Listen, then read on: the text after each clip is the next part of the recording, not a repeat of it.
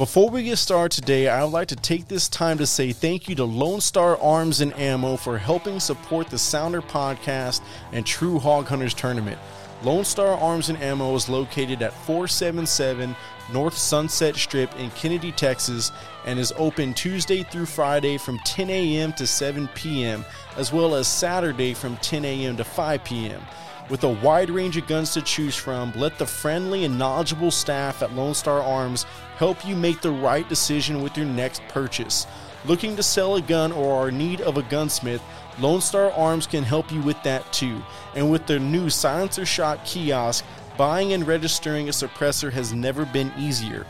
You can call Lone Star Arms and Ammo at 830 299 5552, as well as check out their website at LoneStarArmsAmmoLLC.com for updates and news regarding products and services. Also, be sure to follow them on Facebook at Lone Star Arms and Ammo LLC. Thank you to Lone Star Arms for all that you do for the two way community, as well as all the support you have shown us here at True Ballistics and the Sounder podcast. Now, on to the show.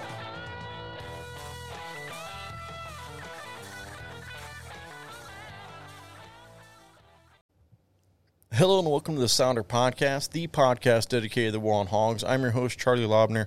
Hope you're having a great day out there. We got a great show for you, a lot of information regarding the True Hog Hunters Tournament. If you are signed up or thinking about getting signed up, all this information is very important, something you're going to want to hear. There's going to be some changes made. So, obviously, the website's still down. If you've tried to log on, you've seen that. Uh, we've been made aware of it. It's been getting worked on. We are making some changes, switching IT groups. It's a it's a whole mess right now. We're hoping. We were told it could be up and running by the first of May. We're going to cross our fingers. That would be great. If not, I will keep you posted on that as well.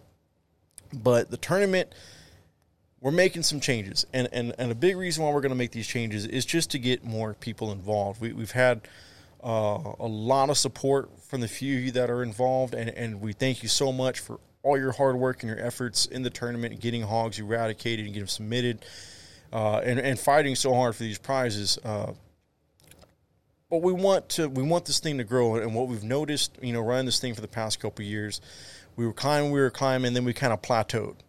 Um, and I think a lot of that is people are scared to join, for the simple fact that y'all guys kill a lot of hogs, man there's a lot of hogs being submitted in this thing, and, and sometimes, you know, a single hunter will get sometimes over 60 in a month, and that's that's amazing.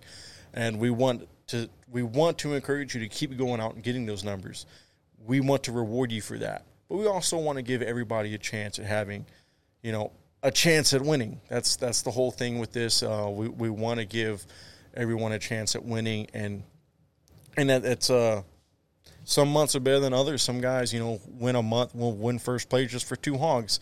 Other months you have to get 60 plus hogs depending on who's hunting, the weather, everything else. You know, there's a lot of variables that go into this tournament because we're allowing hunters to hunt their land, their time. They can trap, they can use thermals, night vision, run dogs, however they have success. We want every hunter to be able to do this. But we're going to make a change. Um, we're still going to be giving out prizes uh, the most hogs will help you win those prizes. However, it's going to be kind of like a like a point system per se. So when you pay your monthly due for the tournament, you will automatically get your name put into a hat for a drawing of a prize. Every hog that you submit that month will add another, I guess, ticket to your name for a chance at winning that prize. So if you enter the tournament, you paid your fee, and you got one hog, you got your ticket for entering, and you got your ticket for your hog. You got two tickets. If you enter the tournament and you get four hogs, you got five tickets, and so on and so forth. As you grow, as you submit more hogs, you get your name submitted that many more times for a chance at winning prizes. So, more hogs will give you a better, greater chance at winning the prize. Um, however, it's not a hundred percent chance that you're going to win. You may get a hundred hogs, the but the guy that wins it may have only paid his his due and happened to be the lucky winner. It gives everybody a small chance at winning. That's what we want to do. Have everybody give everybody an opportunity. Um, you know, as much as in a perfect world, everybody's a winner, uh, but that's just not the way this thing operates. However, you know, we still plan on on giving back to the guys that are that are going out there and, and really tearing them up, really put submitting a, a, ton of hogs throughout the year, and we want to encourage that. That's the whole point of this tournament. Um, get out there, hunt hogs, trap hogs, chase hogs with dogs. However, you are successful in the field, eradicate as many as possible. That is why we we started True Conservation. And True Conservation is a nonprofit that encourages hunters to go out there and hunt hogs. Uh, we are trying to do our best at, at preserving what we what we have left. Uh, there, there is less and less raw land out there every day. There's more and more land being developed every single day, and we are quickly and rapidly losing a lot of, of native habitat for our native wildlife. And so, on top of that problem, you also have this invasive species of wild hog just taking over everything and competing with all our native wildlife and destroying our native plant life and, and hurting our local farmers and our ranchers and you know polluting our natural water sources that are our livestock and our native wildlife drink out of and it's spreading disease and it's just adding so many other problems to an already bad problem. You know, here in South Texas we have an issue with, with drought and we've been in a drought for a very long time. We've been very blessed with the rain that we've had recently. They're talking about more coming in, and we're very thankful for that. And but last year, last year ponds were drying up, the river was low, there was very little water source, and so a lot of the wildlife was having to travel further distances you know, spend just that much more energy to try to get to a water source. And like, say you're a white-tailed deer, you know, you travel two miles to go to a pond that you know that there's a little bit of water. You show up, and guess what? You got 20 hogs laying in it. They're defecating, they're urinating in it. They're polluting a water source that now you got to drink out of. That's how you spread disease. That's how, I mean, it's just, it's just the way the world works. Now, this year's been wet. There's water everywhere you don't have that much of a problem anymore. But in a bad drought year, when food's scarce, water's scarce, now you got to worry about disease and everything else from wild hogs. Uh, it, farmers, farmers have a have a bad drought year. Their crops are already suffering. What little crop does show up, pigs come in overnight, destroy acres of, of farmland, just taking that much more out. You know, now the farmer not only loses money, but now he's got to take the time and the effort and the fuel to repair his land, repair his field so that he can replant the next season and hopefully hopefully have a better run. And that's just something that's it's like a it's just a reoccurring like like wheel. It just keeps it's constantly rotating and because we aren't we are not really putting a dent in this population because the numbers are getting worse, the problems are getting worse and they're, and they're becoming more frequent and it's just we hear stories of you know guys that yeah you know they they plant a hundred acre cornfield and they lost sixty acres of it in two nights due to hogs. You know, that's kind of a stretch, but I've heard of stories like a, of a hundred acre field in, in, a week's time, pretty much going to nothing. You know, there's no they, they were torn up to the point where they couldn't harvest it. The tractors were literally, you know, they were worried they were going to break their break an axle on a tractor just trying to trying to harvest the what was left of their their corn or whatever crops that they had. And you hear about this, and you hear about it everywhere we go. You know, we've been going to, to, to other cities, other towns, talking to Rotary clubs, putting on a presentation with True Conservation, and you talk to these people, and they're all having the same problem no matter where you go. Even like up in the hill country where it's rocky, and you know, up in wine country, we went up to, to Fredericksburg a while back, and, and you got people telling us their stories there, and you know, hear, you hear somebody that doesn't hunt, doesn't farm, doesn't even go out in the country, but happen to drive through the countryside in their brand new car, smacked a hog, destroy their brand new car. Everybody's affected by this. You, you hear, I've had people tell me that, oh, I got up to go golfing, and my favorite course that I go golfing on was destroyed by pigs. They had, in a single night, came through and ruined, you know, four greens and a bunch of fairways and just tore it up. People will get in their flower beds. You know, they live in town pigs coming into town in the middle of the night. for looking for food. I guess you know these things got a heck of a snout. Uh, they smell food from a long way away. They come a running. Middle of the night, they found a food source. It was your garden. They destroyed your garden a single night in your backyard in a in a suburban neighborhood. Like it, it, the, these things are happening. They're happening a lot. People don't talk about it all that much, but it, it's it's an ongoing problem that's getting worse and worse. And what we're trying to do here at True Conservation is just talk about it. We we want to give, you know, we want to give everybody a chance at, at winning prizes, of course, and all that. But main thing is try to raise awareness. Um, get the word out there on, on, the issues at hand and why we are doing what we are doing. You know, if you don't have any experience hunting, if you don't, if you're uneducated about the uh, about these problems, you could look at what we're doing as being morbid and, and, cruel. If you're not if you're not told exactly what's happening, a lot of it is we're not doing what we're doing for sport. We're not going out there and, and hunting hogs, you know, to be cruel. We're hunting hogs to survive. Um, we're trying to help ourselves out, we're trying to help our, our neighbors out, uh, and and it's become such a major problem that, you know, you got you got farmers that are that have stepped away.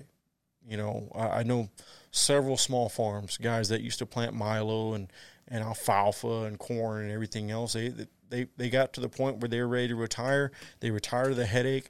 Um, they were tired of the drought. They were tired of of everything that was going on.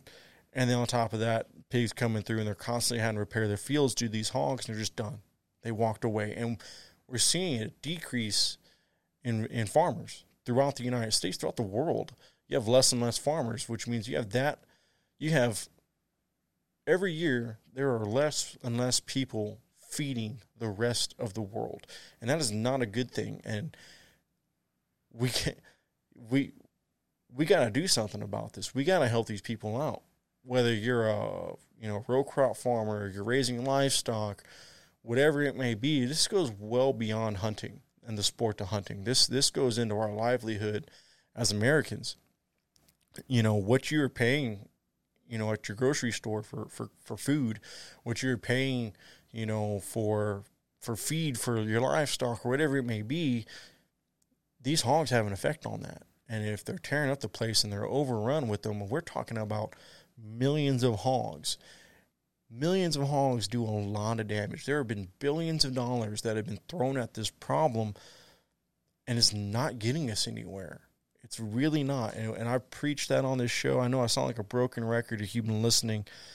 I talk about this all the time, but we're not putting a dent in it. That's we're trying to get people involved and a lot of a lot of the changes that we're making in this tournament is because we're trying to get more people involved. We want to reach out to you. We want you to get signed up. We want to give back. If we could, we give back to everybody, but we're just we're not there. We're very young. Uh, nonprofit organization trying to get the word out there, trying to spread uh, this information to get people more involved. Because I, I really feel the more people involved, the more people going out there and hunting, trapping, just putting pressure on these animals is going to eventually bring these levels down. We got to we got to get to a point where we are slowing down the reproduction of wild hogs. These things breed all year round. They have multiple litters a year. They have sometimes upwards to ten to fifteen hogs in a lit, in in a single litter.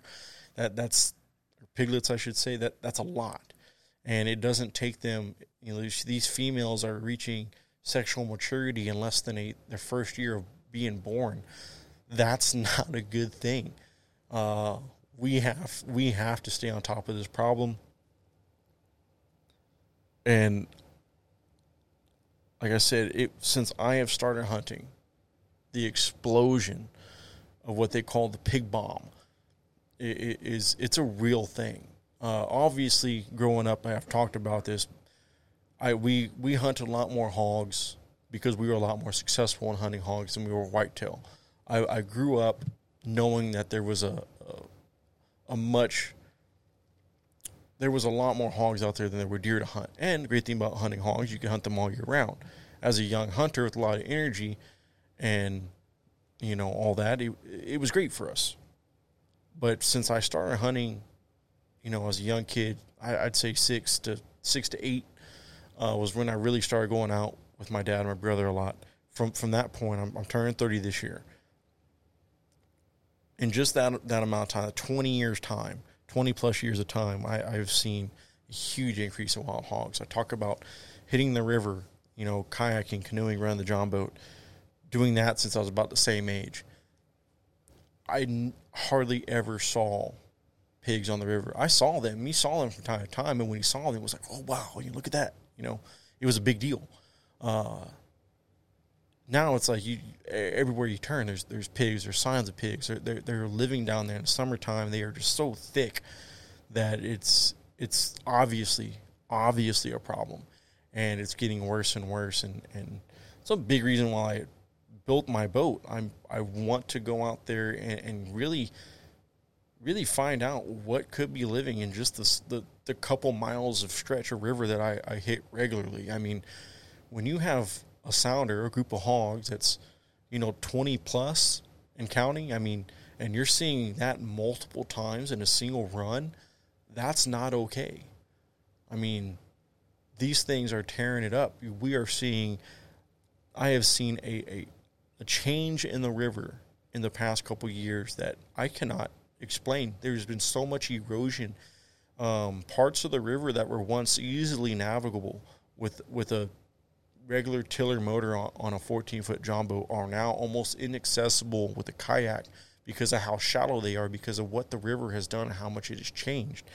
And and that's going to happen and that usually happens over like a decade sometimes more in time. Rivers change or constantly changing.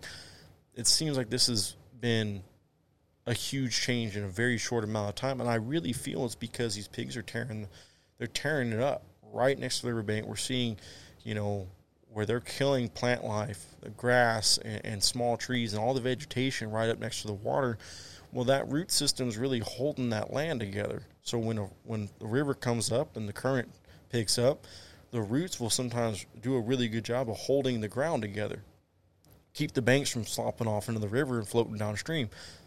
Well, because I think what we're seeing so many hogs go down there and they're they're laying up next to the water, they're killing these plants, they're killing these root systems, and it's just adding to the erosion that we're seeing, and, and it's causing a problem very fast. And I'm I, am curious to see just over time, you know, when maybe when I'm an old man, if I live to live to be an old man, what that river looks like at that point, how much our land has been affected. You know, I don't necessarily think that we're losing acreage here, um, and I think if you are losing you know, say you lost five foot of bank in the past five years on one side of the river, you probably gained it downriver on another bend um, you're just your land's just changing a little bit. That river's just kind of moving back and forth, but it's just doing that at a, at a rate that I think is, is quite alarming, and that's just my personal uh, experience, my personal you know survey of, of watching that happen over the few years. Um, I've been I've been on that river pretty much my entire life. I'm talking about the San Antonio River here, you know, flowing north of San Antonio all the way down uh, past Tivoli and then dumping into the uh, the Guadalupe. And I, my stretch of river that I run on a regular is not all that big. Um, just I said, a couple miles. Uh, so I can't speak for the rest of, of the river, but my small little stretch that I tend to run regularly has changed a lot, and uh, very very curious to see how that how that plays out in the next few years if we don't get a grasp on the hog population and, and it only gets worse.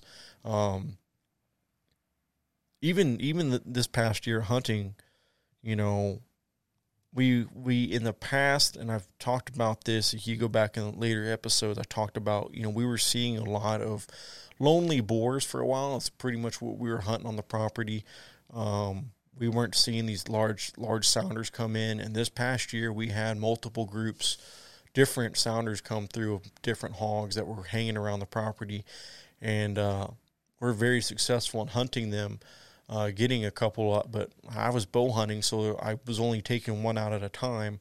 And uh, my brother shot one with a pistol while while hunting as well.